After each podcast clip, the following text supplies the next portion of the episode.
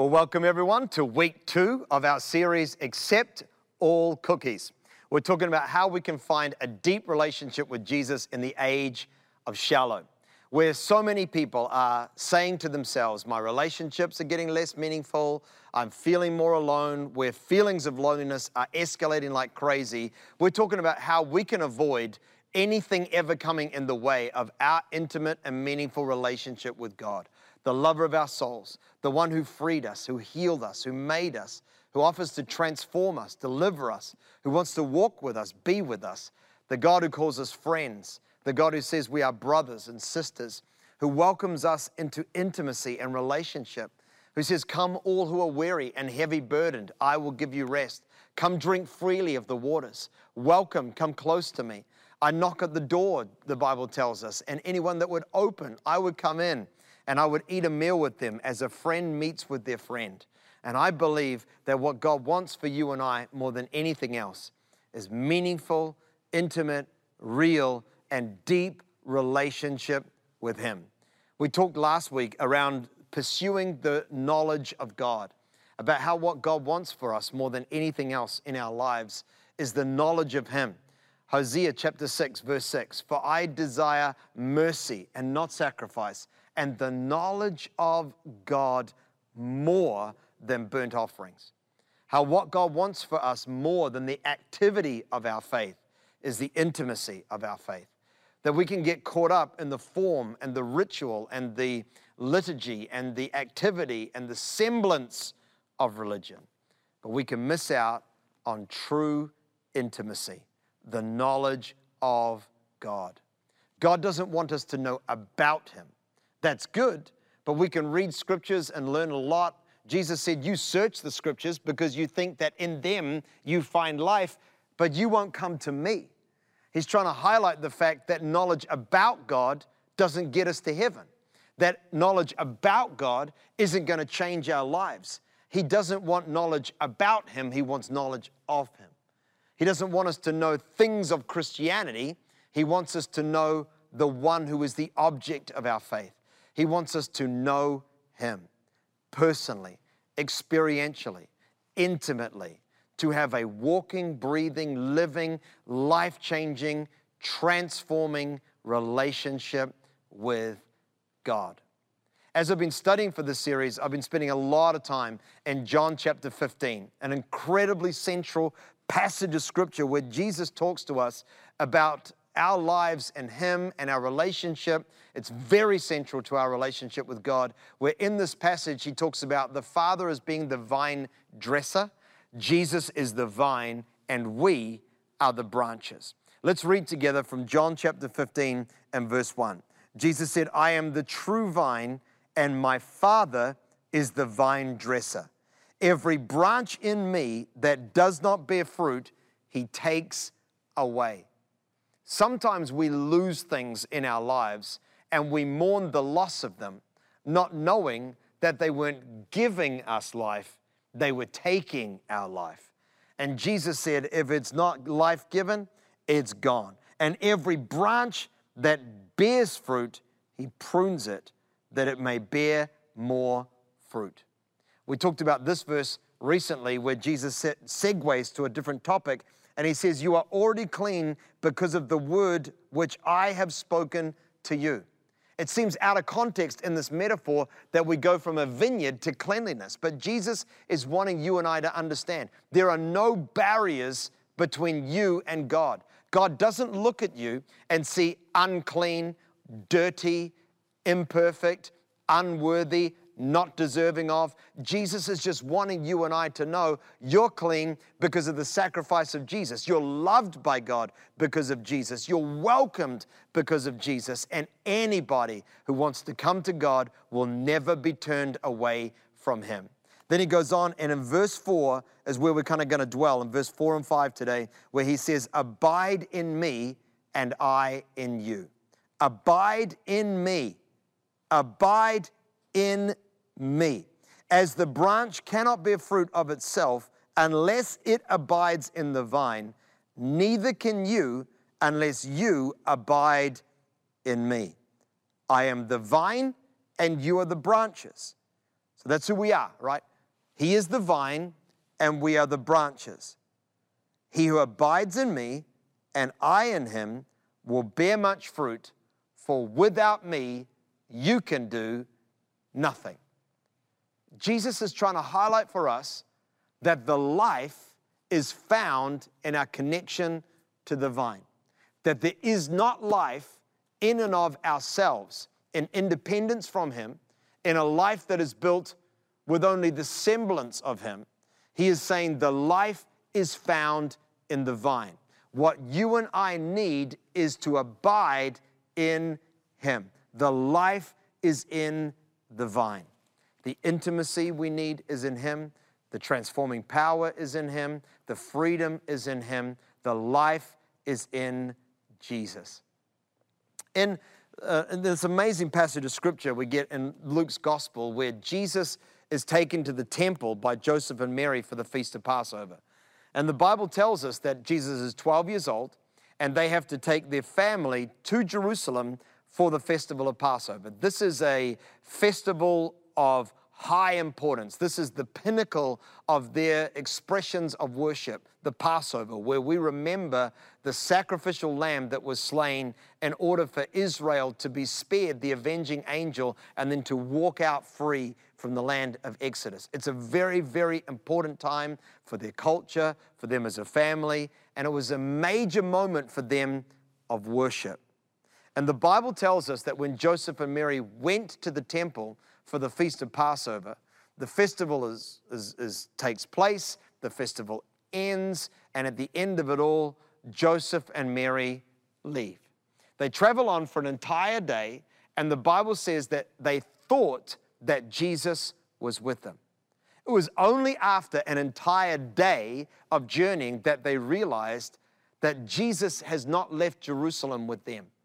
That they had gone through all of the experience of their worship, they had gone through all the form of their religion. They'd done what they thought relationship with God looks like. And Jesus had simply stayed behind. They come face to face with this reality. We thought Jesus was with us, and he no longer is. In our lives, where we are attempting to find a meaningful relationship with God, I find it important to stop and to ask the question regularly Is Jesus with me? Is Jesus with me? Now, He loves me, He loves you. And he's never going to remove himself from us. He's never going to walk away from us, give up on us, reject us, turn his back on us. But the truth is that we can get busy with the activity of our lives. We can move on from his presence. We can get consumed with our journey. And one day we are brought face to face with the question Is Jesus with me? Not was he with me, but is he right now? Am I walking in connection and intimacy and relationship with God? Jesus said, Abide in me. Abide in me. That of central consequence to us in our pursuit of a relationship with God is to abide in Him. I think sometimes we just get so confused about what a relationship with God really looks like. We reduce relationship with God down to some very, very trivial things. Like a relationship with God means that I go to church on Sunday that I pray a prayer when I get up in the morning. I might even read a few verses of scripture, say grace. I don't swear. I live my life in line with some fundamental goodness things, some fundamental religious things, and that means that I have a, a relationship with God. That's, that's not it. That's, none of these things are bad things, but they're just not it. What God wants from us is us. What God wants from you is you. God wants connection. God wants relationship. God wants intimacy. God wants meaning. God wants connection.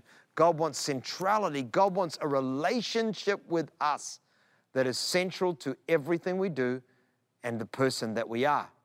He wants us to abide in Him.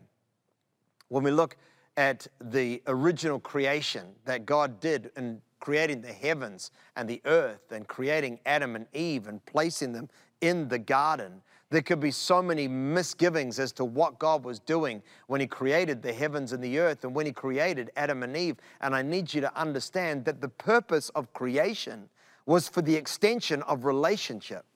When you look up and you see the stars at night, when you welcome the sunrise or farewell the sunset, when you go through storms or when you stand in the stillness, when you see all of the creation around you, remember that that is merely the window dressing for the central thing that God created. What God created centrally was you.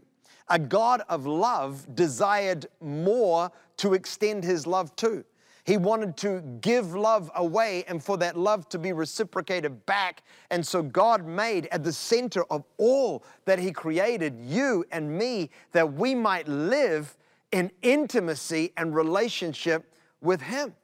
Adam and Eve, when we find them in the Garden of Eden, they walked with God, they talked with God. If they had a concern, they brought it to God. If they needed wisdom, they could get it from God. If there was fear, it could be relieved by God. They lived in that garden in intimacy and clear identity and wisdom and with an ever present source of help in times of trouble. And then we discover about Adam and Eve that they chose to sin. And because of that sin, they entered up in independence from God. They were separated from God. And in the opening few verses following their separation from God, the loss of their intimacy an abiding relationship with God, we find the greatest struggles of our generation in just a few verses of Scripture. We've got anxiety, fear, deceptive emotions, poor self image, forsaken confidence, loss of purpose. Adam and Eve, who have been living in childlike wonder, in acceptance, in grace, in confidence, in meaning, in substance, without yearning or self loathing, without comparisons, without negativity, literally able to walk without clothing, standing naked and unashamed, are suddenly filled with emotions that made them feel like they were inferior and unworthy and didn't measure up. They cowered in the, in the, the surface of life. They hid in the shadows. They lost so much when they lost their intimacy with God. Jesus said, Abide in me, and I in you. The life is in me. The life must be in you. We find with Adam and Eve that when they lost the life, they lost so much. We find them walking in the shadows afraid and cowering in the midst of life. And for millennium of human history, ever since, the central desire of God has been to get us back out of those shadows and back into relationship with Him. Look at what God did when He sent Jesus to this earth. He sent Him here to restore relationship, not by just having a few conversations, or those, although those were all transformational, but by His death upon a cross. When we see the cross and pain and suffering and agony and death, when we own up to the fact that Jesus upon the cross was separated from the Father for a moment. He cried out and said, My Father, my Father, why have you forsaken me? He was disconnected from the Father so that we could be connected back to God again. And when we look at the entire record of creation and redemption before us, it would be so demeaning of our God if we were to trivialize relationship with God down to a few little pieces of religious activity and tokenism.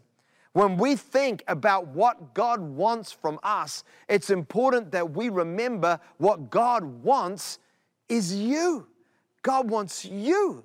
He wants to walk with you, talk with you, dream with you, plan with you, reflect with you, love with you, laugh with you, mourn with you, console with you, be with you, walk with you. He wants to be in every part of every moment of every life, every, every second of our lives. What God wants is you, is you.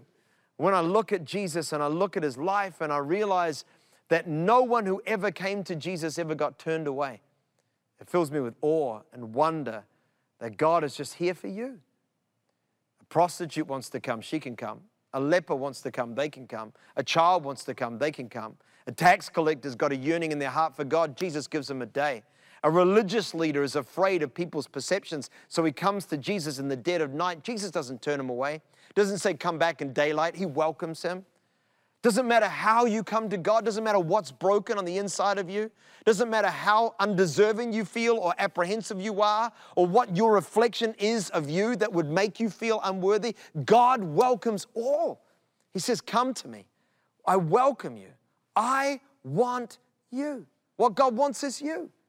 The wisest thing we can do with our lives is to live them openly, completely, fully in relationship with God. In John 15, Jesus said, I am the vine and you are the branches.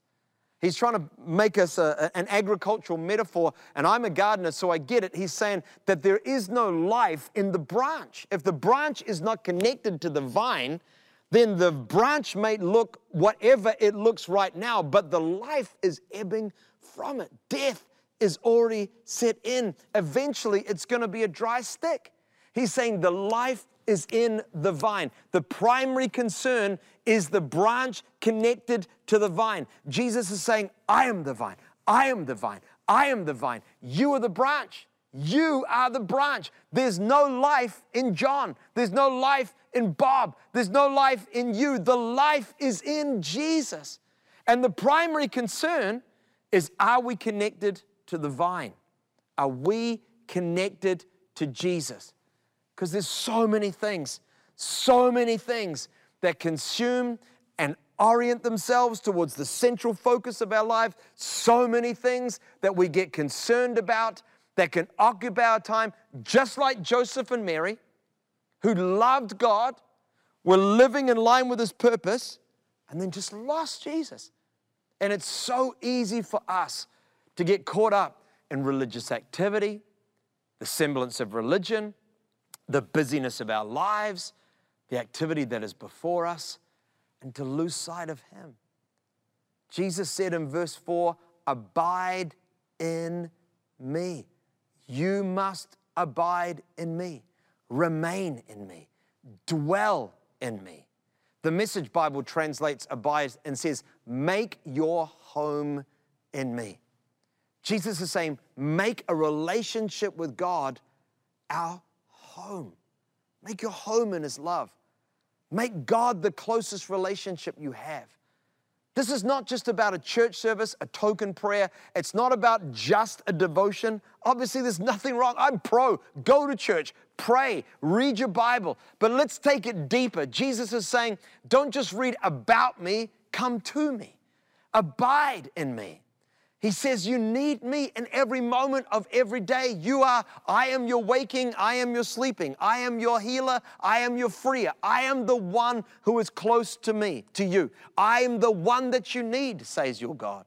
And He says to all of us to come close to Him, to yield to Him, to draw near to Him, to find Him, to discover Him, to rest in Him, to give Him everything. He's saying, Let me be your all every day and every moment, make Jesus central.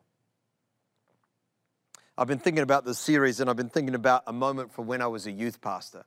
Um, you may not know this about me, but when I was a teenager, I was a skateboarder. I was into skateboards before most of you guys were born. I mean, I was into skateboards when they had one kicktail. I was into skateboards when the first shipment of Vans shoes arrived into cheapskates on Khyber Pass in Auckland. That's how old I am. I have been a skater from the early days. We wore Dickies pants and, and uh, Vans shoes, and we did kick flips on these big wide boards. That was me. Then when I became a youth pastor, I decided to pick up skateboarding again because because lots of the boys that were in the youth group were into skating, and so I picked it up and we had a lot of fun. I remember one day I took a bunch of the boys from the youth group to Cornwall Park, and I had a car and we attached ropes to the back, and then I was towing them uh, on the closed streets of Cornwall Park. We had a whole lot of fun. But unfortunately, I was 23 years old and stupid. So I decided it was getting a bit boring just driving at the same speed. Maybe we should just take the speed up just a little bit. And when I decided to do that, there were two guys on the back of the, the, the, ropes, you know, behind the car. And when I decided to accelerate, one of the guys just went straight to the side of the road and he just did a few, you know, rolls on the grass and he was fine. The other guy decided to hang on.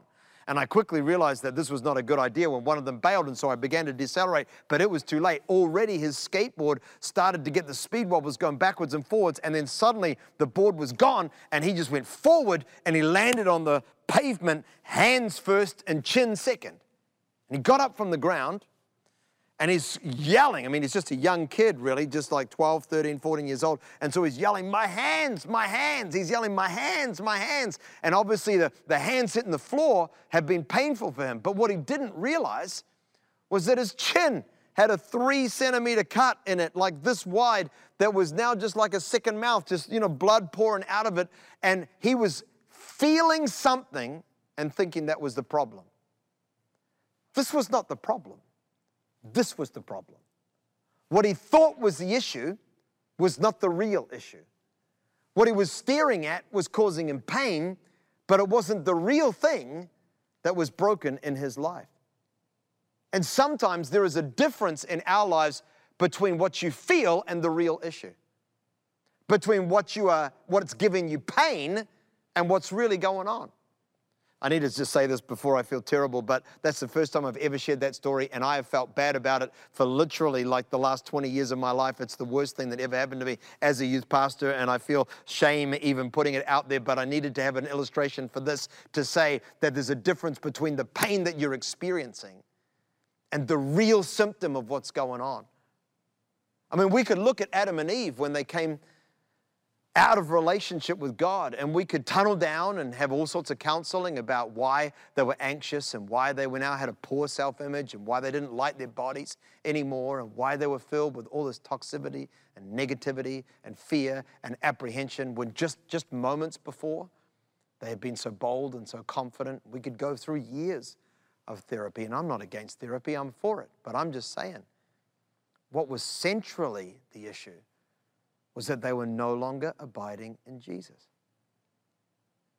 And maybe what we need to do is we need to learn from Joseph and Mary. We need to learn from Adam and Eve.